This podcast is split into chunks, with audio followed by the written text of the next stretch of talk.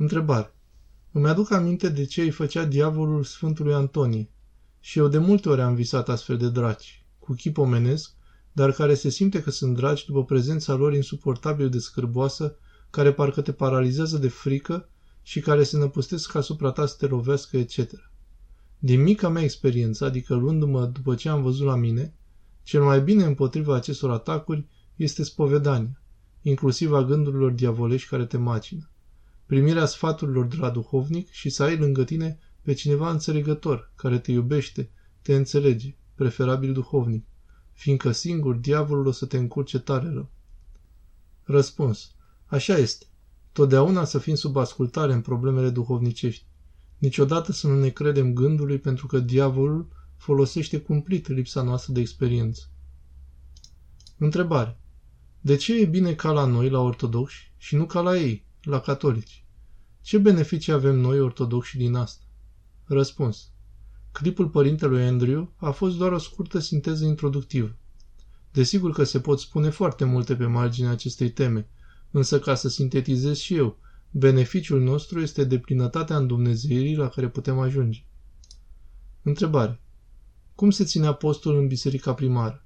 Este normal să ne giftuim cu mâncare vegetală, cum se cam întâmplă în zilele noastre?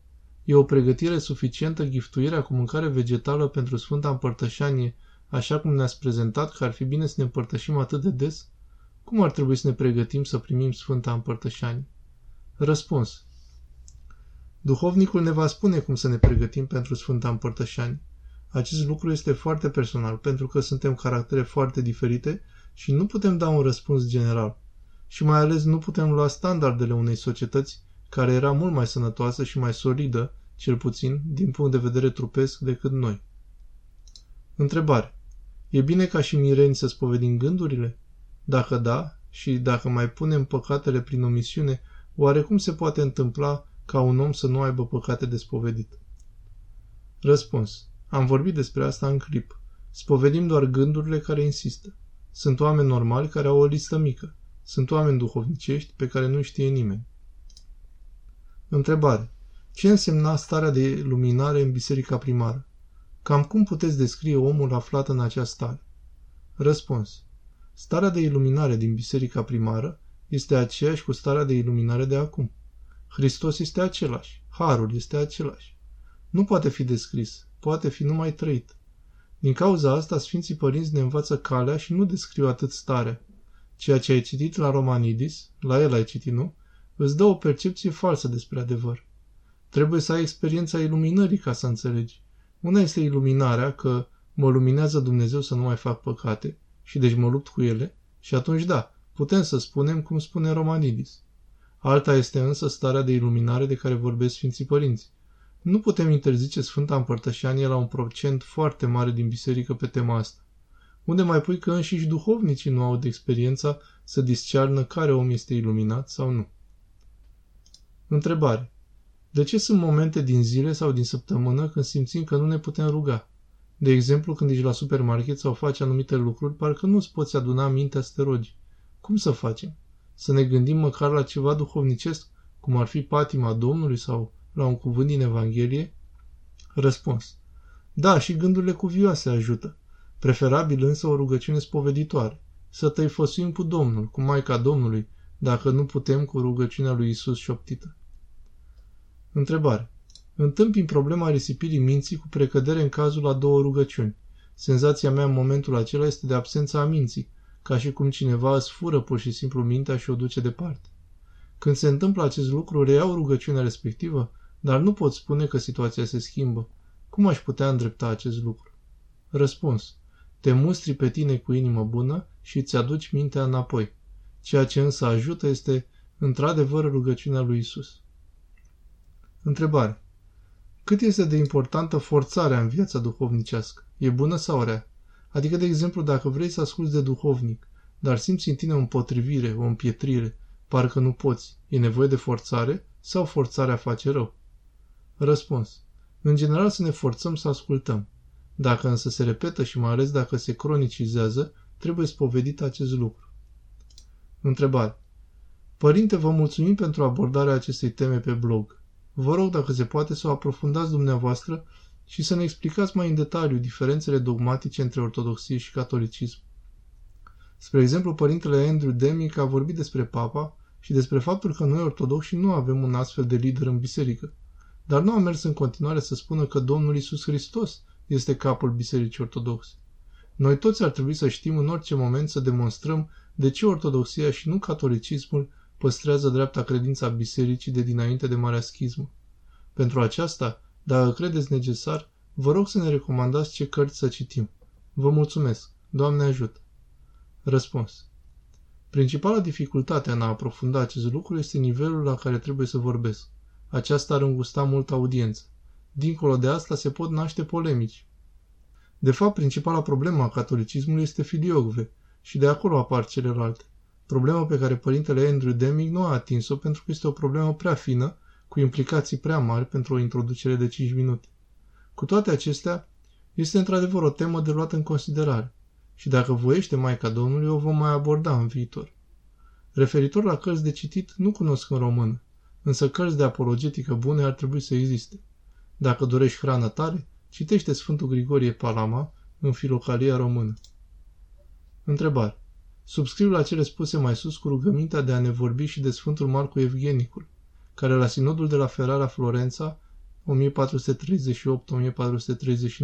a apărat dogmele credinței noastre rămânând singur. Mă mir că nu este cunoscut și cinstit precum se cuvine, pentru că este un model de curaj și tărie la fel ca mucenici. Dau slavă lui Dumnezeu că avem părinte duhovnicesc care ne pune înainte și astfel de sfinți, adevărați stâlpe ortodoxiei, Sfântul Fotie, Grigorie Palama, Margu Evgenicul. Sărut mâna și iertați. Răspuns. Da, ai dreptate în poziția ta despre Sfântul Marcu Eugenicul însă este foarte dificil de vorbit despre el în contextul unei audiențe ca cea a paginii noastre, din cauza complexității și tehnicității operei Sfântului. Desigur că un citat două ar merge, însă să nu ne imaginăm că aceste sinoade, ca și toate marile dispute teologice, au fost ceva fără pericole pentru optica noastră a oamenilor din popor. Întrebare. Am fost întrebată de cineva dacă, dat fiind faptul că nu dormiseră toată noaptea, călători, pot să ia anafură. Răspuns. Da, pot să ia, nu e nicio problemă. Să nu fie mâncați sau să fi băut apă înainte. Aceasta e problema. Întrebare. Când ne încearcă bolile, nu putem câteodată nici să ne gândim la Dumnezeu. Suntem răvășiți. Cum am putea să ne rugăm în astfel de situații sau măcar să ne păstrăm un oarecare echilibru interior? Răspuns. Trebuie să avem optica, poziția corectă relativ la boală ca îngăduită de Dumnezeu. Întrebare. Suntem sau nu în pragul celui de-al treilea război mondial? Răspuns. Suntem de multă vreme, însă Domnul amână pentru pocăința oamenilor. Deci să nu ne preocupe prea mult acest lucru, ci pocăința noastră. Întrebare. Auzim des vorba, nu e mântuire fără spovedanie. Totuși, cum ar fi judecat de Dumnezeu un om care moare plângându-și păcatele, dar care nu mai apucă să se și spovedească? Mă gândesc că nu puțin au murit astfel. Răspuns. Nu știu unde ai auzit vorba aceasta. Desigur că spovedania este crucială, însă au fost foarte mulți oameni care s-au mântuit plângându-și păcatele. De exemplu, o parte însemnată din martiri. Asta desigur că nu este un motiv pentru noi ca să nu ne spovedim. Întrebare. Obișnuiesc să citesc psalmii. Laudele din ceaslov este bine? Se pot citi doar de monahi sau preoți sau și de mireni?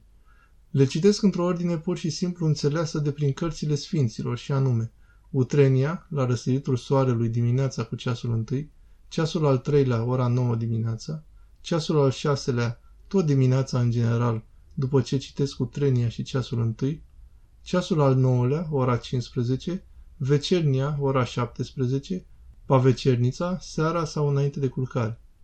Răspuns. Este bine. Dacă poți să citești așa, este bine. Întrebare.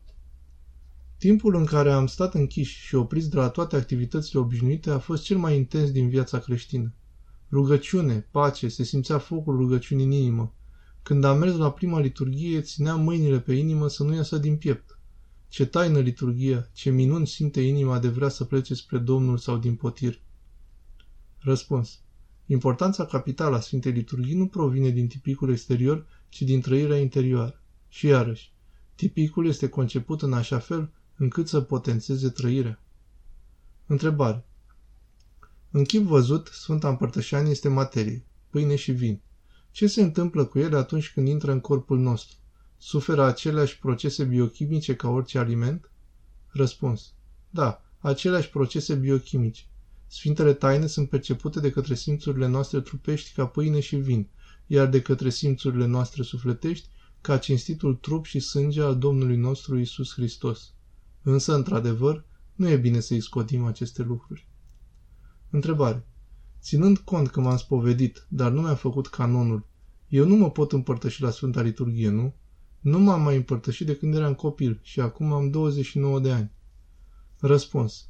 Întreabă-l frontal pe duhovnic acest lucru, dacă te poți împărtăși și el îți va spune. Întrebare. Am întâlnit locuri în care ți se permite să te împărtășești două duminici la rând, dacă nu ai păcate opritoare, pe o singură spovedanie făcută în prima săptămână.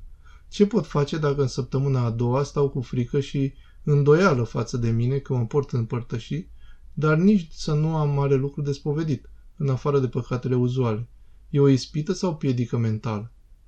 Răspuns. Este o ispită. Să nu ne credem gândului.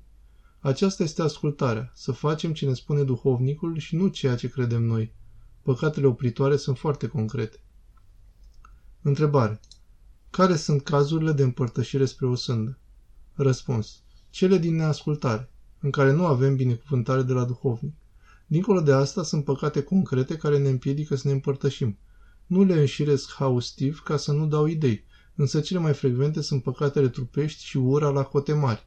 Să nu vorbești cu cineva, să judeci cu ferocitate pe celălalt, mai ales dacă este duhovnicul sau, în cazul monahilor, starețul tău. Efectele? O sânda, cum spuneai. Adică se poate ajunge până la demonizare. Nimeni să nu încerci. Întrebare. Cum se împărtășesc persoanele cu boli psihice? Răspuns. Întâi de toate, bolile sistemului nervos nu sunt păcate, după cum bolile sistemului respirator nu sunt păcate. Aici intervine discernământul duhovnicului în a spovedi persoana respectivă, care în funcție de boala psihică suferită poate să fie o sarcină foarte ușoară sau aproape imposibilă. Pe de altă parte, tot în funcție de boala respectivă, trebuie avut atenție în momentul împărtășirii ca să nu se producă pagubă mare, să cadă Sfintele Taine pe jos, etc. Întrebare. După Sfânta Împărtășanie putem face închinăciuni cu mâna până la pământ, acele metanii mici, sau se fac doar simple închinăciuni? Răspuns. Da, se poate. Întrebare. Iertați, părinte, ce rugăciuni personale se recomandă a se face pentru cei morți? Sau la care gen de pravidă personală se potrivește a fi pomeniți? Răspuns. Să dăm numele lor la parastase și la liturghie pentru a fi pomeniți. Să facem milostenie pentru ei. Pravila personală, cel mai bine este cu Doamne Iisuse, un număr de rugăciuni pe metanier, în funcție de cât poate fiecare. Întrebare. Lămuriți-mă, vă rog, respectuos într-o cumpănă pentru mine. Am o deosebită plăcere să brodez cămăși, ei tradiționale, dar nu o fac pentru bani, fac pentru mine, copii, oameni dragi, pentru un muzeu acum. Nu am putere și timp în cursul săptămânii. Pot să o fac duminica? Răspuns. Mai bine nu duminica. Duminica este pentru ridicarea minții la cer. Mers la biserică, rugăciune, să stăm împreună cu ceilalți, să redescoperim frumusețea persoanei. Este un har special duminica.